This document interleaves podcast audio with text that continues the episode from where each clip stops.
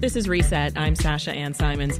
A bipartisan vote in this Congress? Well, yes, it really did happen. 165 Democrats, some of them in the so called Problem Solvers Caucus, joined 149 Republicans last night to pass a deal on the debt ceiling. Now, the bill heads to the Senate, where lawmakers will need to act soon, before June 5th, to avoid a default. Lawmakers voted to suspend the debt ceiling for two years, not raise it. So, what does that mean? And what kind of effects will it have on the economy, food aid, the IRS, and student loans? Here to give us a little debt ceiling 101 is Philip Braun, clinical professor of finance at Northwestern University's Kellogg School of Management. Welcome to Reset, Philip.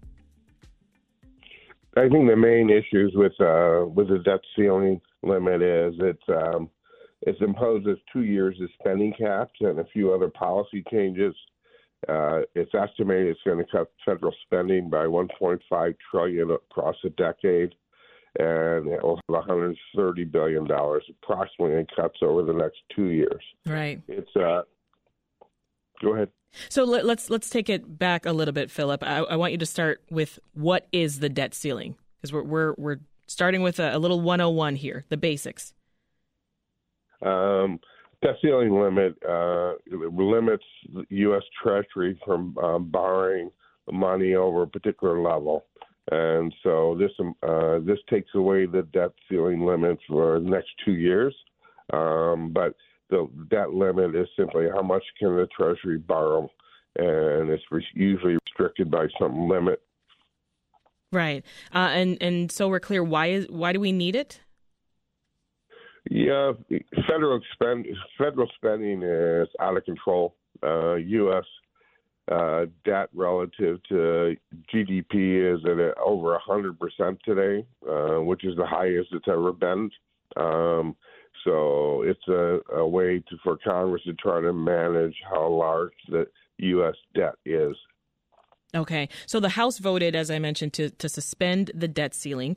Up next to, to vote is the Senate. Now, Congress has suspended the limit seven times since 2013. This is according to the, the Council on Foreign Relations.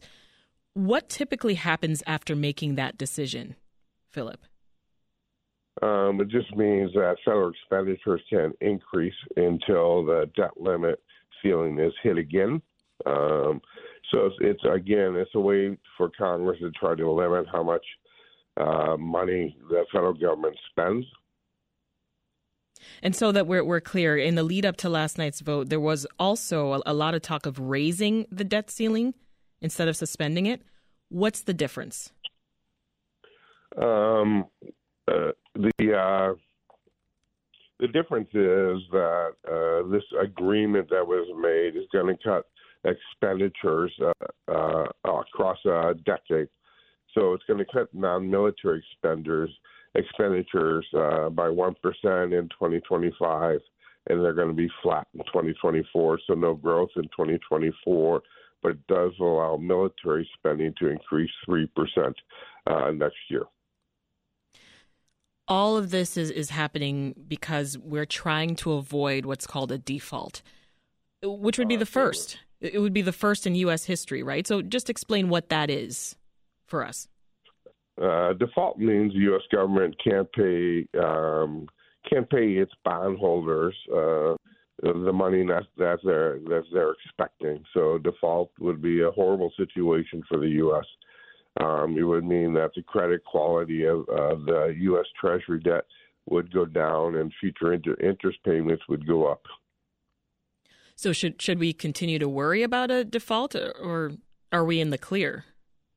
We're in the clear for two years, um, and then after that, uh, they'll go through the whole situation all over again. Yeah. It's unfortunate that uh, that there are debt limits uh, it should all occur through expenditure limits, which Congress controls on an annual basis rather than a debt limit. What would happen if, if the U.S. were to default on its debt? I'm curious. Um, the main uh, first thing would be uh, the interest rate that the U.S. government would have to pay to bondholders would increase. So currently U.S. Uh, interest payments are very, very high on an annual basis, and that would simply go up. And it would uh, shake the world's view of and confidence in U.S. Treasury debt, and that can affect financial markets all over the world. So the uh, the U.S. already hit its limit back in January, and it's now June. Why is this all happening now, Philip, and not earlier? Um, because the Treasury has uh, still has enough money uh, to be able to pay pay its bills and doesn't need to borrow more money over this period. So even though they hit the debt limit in January, um, Treasury still had enough money to move forward until now. Mm-hmm. And, and, let's talk specific numbers here, uh, Philip. How much debt does the U.S. have? It has over thirty trillion dollars in uh, debt outstanding. Wow, trillion. Is, yeah, trillion. That's a lot. Uh, um, so it's an outrageous amount. Uh, under the Trump administration, uh, the debt increased by over five trillion, and uh, it's actually come down a little bit under Biden. Um, but the amount of debt the amount of money that the U.S. government has borrowed from around the world is uh, outrageous. This is Reset. I'm Sasha Ann Simons. We've got a deal, at least in the House. That last night, a, a broad coalition of Democrats and Republicans voted to approve a plan to suspend the nation's debt ceiling. Now, if the Senate okays the deal by June 5th, we will avoid a default, which experts say would be catastrophic for the economy. And here to explain it all is Philip Braun, who's a clinical professor of finance at Northwestern University's Kellogg School of Management. So there were some uh, concessions, right? And, and, that rare bird in Washington, which is a bipartisan compromise. What would you say are some wins for Republicans in this deal, Philip? Um, Republicans were able to uh, decrease the amount of money that the IRS will receive. Uh, Biden uh, originally passed um, increased IRS spending uh, by 80 billion across this year and next year, and the Republicans reduced that by around 20 billion, which is estimated to actually cost uh, the government money uh, because of reduced expenditures to the IRS. The um, the other is main thing is increased work requirements for federal aid, um, and a lot of Democrats oppose that, but they were able to get uh, these increased work requirements through. Mm-hmm. The, the, work requirements for, for people receiving food aid were a, a potential sticking point, as you mentioned. Uh, Ellen Vollinger, the, the SNAP director for the Food Research and Action Center, uh, she said, quote, it's not doing anything to help them, to help the economy. It's just a punitive way to take food away from people. Uh, talk more about what effect this deal will have on SNAP, Philip, which is the uh, Supplemental Nutrition Assistance Program that we, we know as food stamps. It's going to uh, uh, cause elderly Americans, uh, so it really imposes this requirement uh, by increasing the age limit where you must have uh, be working from 50 to 54 years old. And so, uh, you know, these people a lot of times can't work. And all you're doing is taking away food from them. And that's the really crux of the problem is the expectation that people in this age bracket who are receiving food stamps and such uh, are, are uh, can work is incorrect. Mm-hmm. Are these uh, IRS funding cuts a concern? So my understanding was that the, the IRS was already underfunded.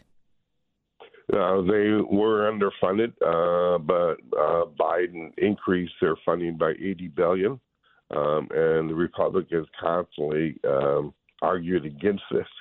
Um, but they're going to reduce that 80 billion by around 20 billion, which will actually reduce the uh, taxes raised by the IRS. Mm-hmm. Um, so there's no real good rational reason to keep money uh, from the IRS uh, because as you increase their budget, they're going to be able to collect more taxes. Can you tell us some of the wins for Democrats here? um, I don't think there are really any wins. I mean, the fact that they came up with a deal, right? Right, right, right. The wins are the cuts aren't bigger than they are. Um, would be the only thing I can think of that's a win for the uh, Democrats. Yeah. Do you think the deal will go through the Senate quickly? Yeah, I think so. I think so.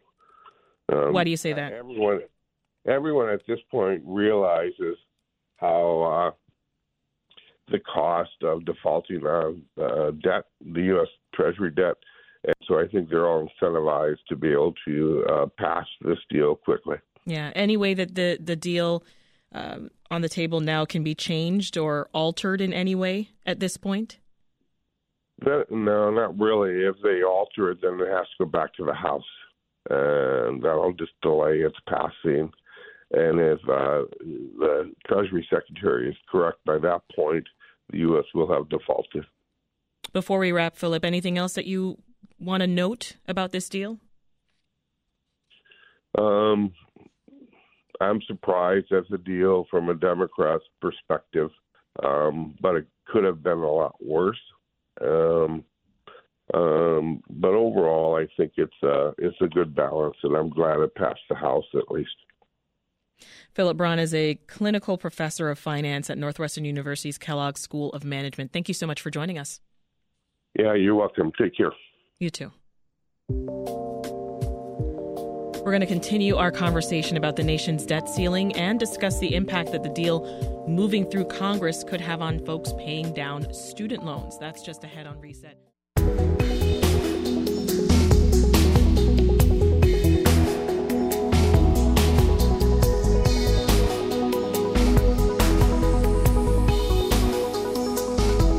Back now with more Reset. I'm your host, Sasha Ann Simons. If the debt ceiling deal goes through in its current form, millions of people with student loans need to take note. That's because, like with any giant bill passed in Congress, there's a lot of fine print. In this case, the deal says that borrowers will need to begin repaying federal loans as early as September. That news is sure to come as a shock to folks who got used to the pause on repayments. That pause has been in effect for for years, but it looks like we are about to hit the play button. Here to discuss the situation is Cody Hounanian, Executive Director of the group Student Debt Crisis. Good to have you back, Cody. Hey, Sasha, thank you so much for having me. And Jack Wallace, the head of government affairs and industry relations at YRefy, a student loan refinance group. Hi, Jack. Hi, Sasha. Thanks very much for having me this morning. And we would love to hear from you. Tell us, do you have federal student loans? How are you feeling right now about making payments again if the debt ceiling deal goes through. Our number is 866 915 WBEZ. Again, call us and join the conversation at 866 915 WBEZ. So, Cody, when, when talks around the debt ceiling deal were first happening, I'm curious, were you expecting that student loan payments would come up? You know, it's a great question. Uh, you know, the GOP has been signaling from the get go that they wanted to uh, tackle uh, you know rolling back student debt relief and you know the debt ceiling bill that uh, is moving forward right now goes less further than the GOP proposed. They wanted to cut not just the student loan payment pause, but block uh, the president's ability to cancel student debt and even essentially block future reforms. So this bill does less, but I have to say we are deeply disappointed that the president essentially took out of his own toolkit uh, a powerful tool that he has to help Americans who are struggling, not just from the pandemic, but from the continued impact of inflation and other economic disruptions. So, uh, deeply disappointed, but the writing was on the wall as far as what those on the right wanted from this bill when it comes to student debt relief. Yeah. How about you, Jack? Any surprises there about where student loan payments fall? No, I think Cody is, is correct in, in what he just said. I think what's interesting that most people don't know, and this may be why it got tied in, is that the monthly pause since March of 2020 has cost the U.S. Treasury about $5 billion a month in payments to the Treasury from those borrowers. So I think that's the nexus to getting to the debt ceiling stuff. Mm-hmm. Tell us more about what the debt ceiling deal will mean for student loan payments, Cody. Yeah, well, I mean, obviously, there's just the true logistics. It will mean that we have to turn back on a student loan system that uh, has 40 million accounts. There essentially has never been uh, in the history of financial products an attempt to turn on 40 million accounts. So the the, the logistics nightmare that comes with uh, making sure that folks are properly communicated with, that uh, accounts are um, that student loan servicers are actually interacting with accounts accurately and without issues is going to be a huge hurdle. And we definitely anticipate that uh, there's going to be a lot of missteps and issues with the, the rollout. Yeah. But, you know, I am not an economist, I'm an advocate. I talk to borrowers every day. And for them, what it means is less money in their pocket, more difficulty keeping a roof over their head, and even more challenges affording all of those increased costs for basic needs that the problem of inflation has been, uh, you know, continuing to to harm on uh, American families. So, mm-hmm. real world impact. It's going to be very difficult for millions of families to afford their bills. Yeah, and a reminder we are taking your calls. Does what Cody just said describe your situation? Do you have federal student loans? And do you feel ready right now to start paying them again after years of a pause? Our number is 866 915 WBEZ. We'd love to hear from you at 866 915 WBEZ. Now, Cody, the, the deal still has to get through the Senate, as we've mentioned. So, do you think folks in the Senate will try to protect the payment pause or? Well, I hope so. You know, we saw um, Rep. Ayanna Pressley from Massachusetts come out and say that uh, with an amendment to try to remove this provision. And, you know, I want to be clear. We all, I think, agree that we don't want this debt ceiling issue to become a default for the American economy. But we also don't want millions of Americans to default on their student loans and face their own personal economic crisis. So I think it's very important that lawmakers come out and say we support a debt ceiling bill, but we do not support this particular provision that ends the student loan payment pause. Jack, your thoughts? Well, I mean, Cody's got some good points there. I mean, one of the interesting things is only 1%, you know, about 400,000 people uh, that are federal student loan borrowers actually continued to make payments since the pause of March 2020. So that's only about 12 billion of a 1.6 or 7 trillion dollar uh, student loan portfolio. And and he's right. I mean, the issue is you know, historically on a yearly basis, we see anywhere from one to three million college or graduate students getting out of college or graduate school and graduating and given six months to go into repayment. Now they're trying to put, you know, 30 plus million people with, uh, you know, 1.2 trillion in a repayment in about uh, a two month period of time. So, you know, the big issue for the American consumer who has federal and private student loans as well is that they need to be prepared because this is going to happen. And in order to protect what's left of their excess cash uh, on a monthly basis, they need to be communicating with their servicer. Uh, and many of the services on the federal loan program have changed since the uh, pause went into effect many borrowers that are going to be making payments for the first time because they graduated subsequent to the pause. Yeah. And I don't want to confuse people. We're we're talking about uh, student loan payments and not debt forgiveness. So just to clarify once again, Jack, how are the issues different? Well, they're they're dramatically different. I mean, what the pause does, is, or what they call administrative forbearance, is uh, both the uh, the Republican and, and Democratic presidents put people in this program to get us through COVID, and now what they're doing is being made to, you know, engage in paying back the financial obligation that they did take out to go to college. Forgiveness is looking to not have to pay it back at all. And that's a topic that is a very hot topic on all sides of the aisle, and um, is something that we're going to hear more about in the next next couple of weeks. So yeah, there, there's a major difference between uh, looking for forgiveness, whether it's ten thousand, twenty thousand, or fifty thousand uh, dollars in forgiveness, mm-hmm. and going back into repayment. And Cody, because it's still a little unclear where things stand at this point, what should people do as a first step? I mean, do you, do you recommend they start just preparing to pay their loans back?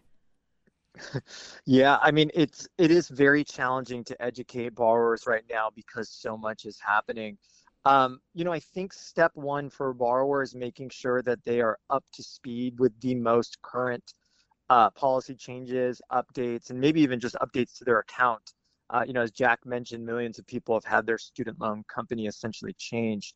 So step one for me is to make sure that borrowers uh, have up to date uh, contact information with the Department of Education and the student loan servicing company that they work with. That guarantees that they're getting real time updates. We know for years an obstacle has been that when a borrower maybe moves or takes a break from making payments, that those are opportunities for those channels of communication between them, the servicer, or the Department of Education mm-hmm. to break. So make sure you're up to speed by updating your contact information. That's the easiest first step. Any other tips to add there, Jack? Yeah, I think being prepared uh, as an old Eagle Scout is number one, and and number two, uh, the issue is you're going to have to communicate, as, as Corey just said, because the other thing you're going to need is patience, because these servicers have got to hire additional people to handle. They've never, as, as he said, they've never held handled this kind of volume before. So the waiting times are going to be similar to what we saw back in uh, you know the second quarter of 2006 when interest rates changed and um, went up, and waiting times were hours.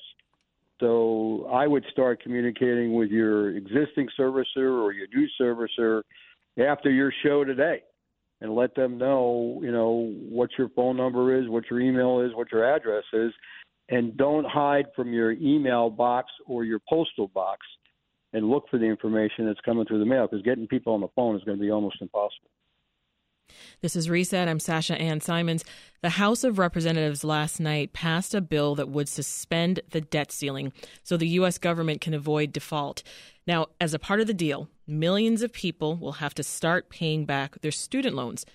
But are folks financially ready for that? Here to discuss is Jack Wallace of YRefy, that's a student loan refinance group, and Cody Hounanian of Student Debt Crisis. We're also taking your calls. Do you have federal student loans? How are you feeling right now about making payments again if the debt ceiling deal goes through? You can call us at 866 915 WBEZ to join the conversation. Again, that's 866 915 WBEZ. Let's jump to the phones and talk with Adriana in Morton Grove. Hey, Adriana, welcome to Reset. Hello. Hello. Good afternoon, everybody. Hello. How are you? How are you doing? So I, I imagine you have a student loan. I do. I do. I am one of the billion, apparently. Yeah. So and what's on your mind? With that, being, with that being said, as you guys were saying, the first step is is getting in contact with your financial institution and setting up an appointment first, like point blank and period. But also, too, I was telling the woman who answered the phone that just taking it one step at a day and making sure that you're doing what you have to do is all that we can do right now. Yeah. Thank you so much for calling, Adriana, and good luck to you. Yeah, Cody, I mean, I think Adriana sort of echoes some of the things you were saying earlier. Uh, she says one step at a time, right? Yeah, you know, I'm I'm impressed at Adriana's um, kind of positivity and optimism right. to this process that will definitely serve her well. Jack is right. It is going to be very, very challenging for folks to contact their servicer and the Department of Ed. Communication is going to be slow. There will be confusion, and it's going to be frustrating and a challenge. Um, but eh, you know, Adriana's right. You know, you've got to try to just chip away at this at managing your student loan debt the best you can, despite all of these issues, because they're in many ways out of our hands at this point. Um, so yeah, Adriana, you know, applause to you for being optimistic and positive, but I know many borrowers are going to have very frustrating and concerning issues in the months ahead. Yeah, Jack, do you think people in, in general are even in a good place financially to, to start paying their loans back right now? Probably no, because of the increase in interest rates over the course of the last year by the Federal Reserve, coupled with – the uh, inflation that we've experienced. So that excess monthly cash I talked about earlier, uh, if there's still any left, is eroded uh, tremendously. And you know, as I said earlier, you know, you've got 10 or 15 percent of the population with federal loans that also have private loans, and those loans have continued to be in repayment. So now, what do they do? Do, do they pay half to the private, half to the federal? Do they choose one or the other? Uh, and and Cody may be able to address this point, but you know, there's a new uh, income-driven uh, repayment program that's on the drawing board of the department, but that's not going to come out, as I understand it, Cody, until probably December. Yeah. So that could offer another alternative, Sasha, for people that can't afford to make the standard payments uh, to get into an income contingent repayment program. Is that about right, Cody? Yeah, I mean, there's so much happening in the student loan space beyond just debt cancellation and the student loan payment pause. The Biden administration has worked to fix the system through, you know, a variety of different reforms, and one of them is this important income-driven repayment plan that will be even more generous. And one of our arguments for why the student loan payment pause should remain in place is because we feel it is unfair and and counterproductive to send 40 million people back into a student loan system that has yet to benefit from these reforms being put into place. So anticipate, you know, better options and fixes in the future. Um, those are probably several months out, but there are still other things happening in the space that are designed to help borrowers. Let's hear from another caller. Here's Cindy in Hyde Park. Hi, Cindy. Welcome to Reset. You there, Cindy? we might have lost Cindy, so we'll we'll wait to get someone else uh, connected. Uh, let's uh, go back to talking about forgiveness, uh, Jack. Uh, remind us of President Biden's debt forgiveness. Uh, folks with student loans still have that, right? Well, the, the, in terms of forgiveness, you've got the Public Service Forgiveness Program that's been around for years, which there have been not there haven't been many that have been forgiven in that program. There have been more uh, in in recent years. I mean, you also have the ability with you know if you're disabled and meet the medical requirements to, of being disabled to uh, apply for a disability to get out of paying uh, your your student loan. Uh, you know, there's been fraud from some of the schools, and people have been able to get out of it that way. So there have been, you know, programs around. Uh, one thing that is not permissible whether it's federal or private loans, is if you declare bankruptcy, that's the only consumer debt that's still on your credit report. Everything else gets wiped out. So mm-hmm. people need to be aware of that. I think the other thing, and, and this is tangential, Sasha, but you know, one of the good things, and I think Cody could probably talk to this, is you've got about seven, it was seven and a half million borrowers who are currently uh, severely delinquent or in default in the federal program, and they're going to get, you know, uh, sort of a put it in quotes a fresh start and considered to be current and in you know in good standing again. Mm-hmm.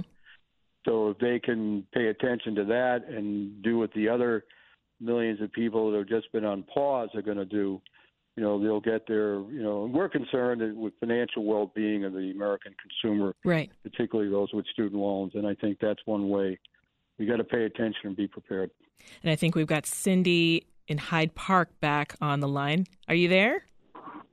Yeah, I'm here. Can you hear me? We can hear you. What's your question? So I have about uh, three hundred and fifty thousand dollars in debt. I borrowed sixty.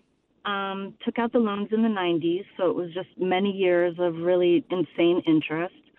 Um, I probably paid back the 60, um, but uh, as I said, it's the interest. So I took, I went on an income-based repay, repayment plan in about 2010, with the understanding that after like 20 years, the loans would be forgiven. Mm-hmm. And so I'm wondering what happens after the pause to my IBR. Do I get credit for the years that I've been in that program? Does it restart or am I back at zero? Cody, are you able to weigh in on that? Yeah, absolutely. Uh, well, Cindy, thank you for sharing. And before I, I answer the question, I just want to acknowledge like there are many borrowers like Cindy who have paid back more than they borrowed, have tons of student debt that's essentially just accrued interest. And it's why we believe so much of this debt can be canceled because it's essentially bogus in the first place. Uh, but Cindy, I, I think you are in a prime position to possibly benefit for some recent reforms. So Cindy described the income-driven repayment plan uh, is intended to have folks uh, apply every year for a lower payment based on their income. And if they're able to retain that program for 20 or 25 years, whatever debt is remaining should be forgiven. The problem is, like many of the federal student loan programs, it had been marred by red tape, bureaucratic obstacles, and things that prevented borrowers from actually receiving relief. This year, there will be something called the one time account adjustment that is designed to give people credit for years that they should have been given credit for making their payments, but were maybe um, disqualified for different choices they made with their account along the way. So someone like Cindy might actually be right ready to receive student debt relief under these new account adjustments. So I'd encourage folks to go to studentaid.gov, the Department of Education's website, and learn all about this one-time account adjustment. It could help many, many people. Our thanks to listeners who phoned in and Cody Hounanian, who's the executive director of the group Student Debt Crisis. Also, Jack Wallace, who's the head of government affairs and industry relations at YRefy. Thank you all.